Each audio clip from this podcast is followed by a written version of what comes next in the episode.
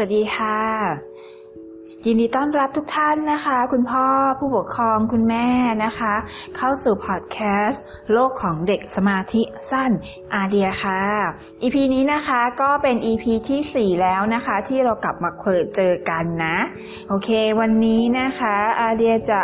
มาอ่านในเรื่องของ การรอคอยนะคะ ถ้าเด็กนะคะ ไม่รอคอย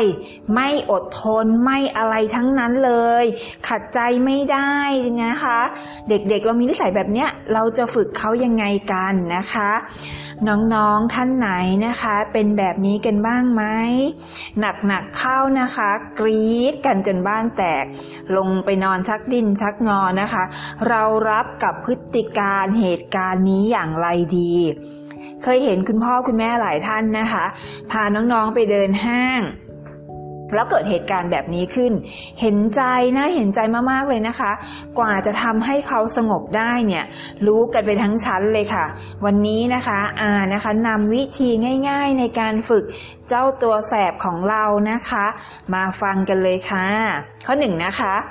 ก่อนจะไปถึงวิธีฝึกนะคะ เรามารู้จักสาเหตุกันก่อนนะคะว่าทำไมน้องๆ ถึงเป็นเช่นนั้นนะคะ เขาบอกว่าทุกอย่างเกิดจากสิ่งที่เราเลี้ยงดูเขานั่นแหละค่ะ พ่อแม่ไม่ได้ฝึกให้ลูกรู้จักความอดทนนะคะ พ่อแม่ห่วงว่าลูกจะลำบากนะคะ เสิร์ฟความสบายให้ลูกนั่นเองนะคะ พ่อแม่นะคะกลัวว่าลูกจะขาดแคลนนะคะ พ่อแม่จึงไม่ได้จริงจังกับเรื่องระเบียบวินัยนะคะ อีกอย่างหนึ่งพ่อแม่ไม่มีเวลาใส่ใจดูแลนะคะ เวลาน้อยเนาะต้องเอาเวลาทั้งหมดนะคะ เพื่อที่จะไปทำงาน แล้วก็หาเงินมาเลี้ยงดูดูแลครอบครัวเนาะ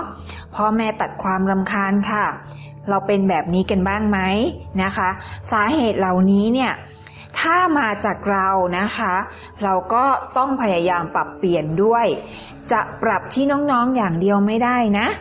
แต่ถ้าสาเหตุมันยังมี อย่างอื่นอีกก็จะแก้ปัญหาไม่จบไม่สิ้นนะคะ โอเค อย่างที่สองค่ะ ในระหว่างที่เรากำลังแก้ไขตัวเองนะคะ ก็สามารถฝึกน้องๆไปได้ด้วยเลยนะคะ เริ่มจาก 2.1 ค่ะ ลองให้น้องพยายามทำด้วยตัวเองก่อนนะคะ ประเภทที่แบบลูกทำอะไรยังไม่ทันไรเลย เราก็เริ่มที่จะงอแงน้อง น้องเริ่มที่จะงอแงนิดหน่อยนะคะ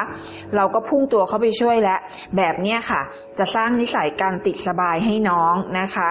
2.2 ค่ะ ให้น้องไม่ได้สิ่งที่ต้องการบ้าง ไม่ใช่น้องๆอยากได้อะไรนะคะ ส่งให้ตลอดเวลา ให้เขาได้รู้จักความผิดหวังบ้าง เล็กๆน้อยๆนะคะ เขาจะได้รู้ว่าบางทีอะไรอะไรก็ไม่ได้เป็นไปอย่างที่เขาต้องการซะทั้งหมดนะคะ 2.3 ค่ะ พยายามสร้างวินยัย เราอาจจะสร้างข้อตกลงอะไรบางอย่าง เพื่อให้เขาอยู่ในกฎในเกณฑ์ในระเบียบบ้าง เช่น หากไม่เก็บของเล่น เขาจะไม่ได้เล่นของชิ้นนั้นต่อไป หรือหากถึงเวลาไม่ทำการบ้าน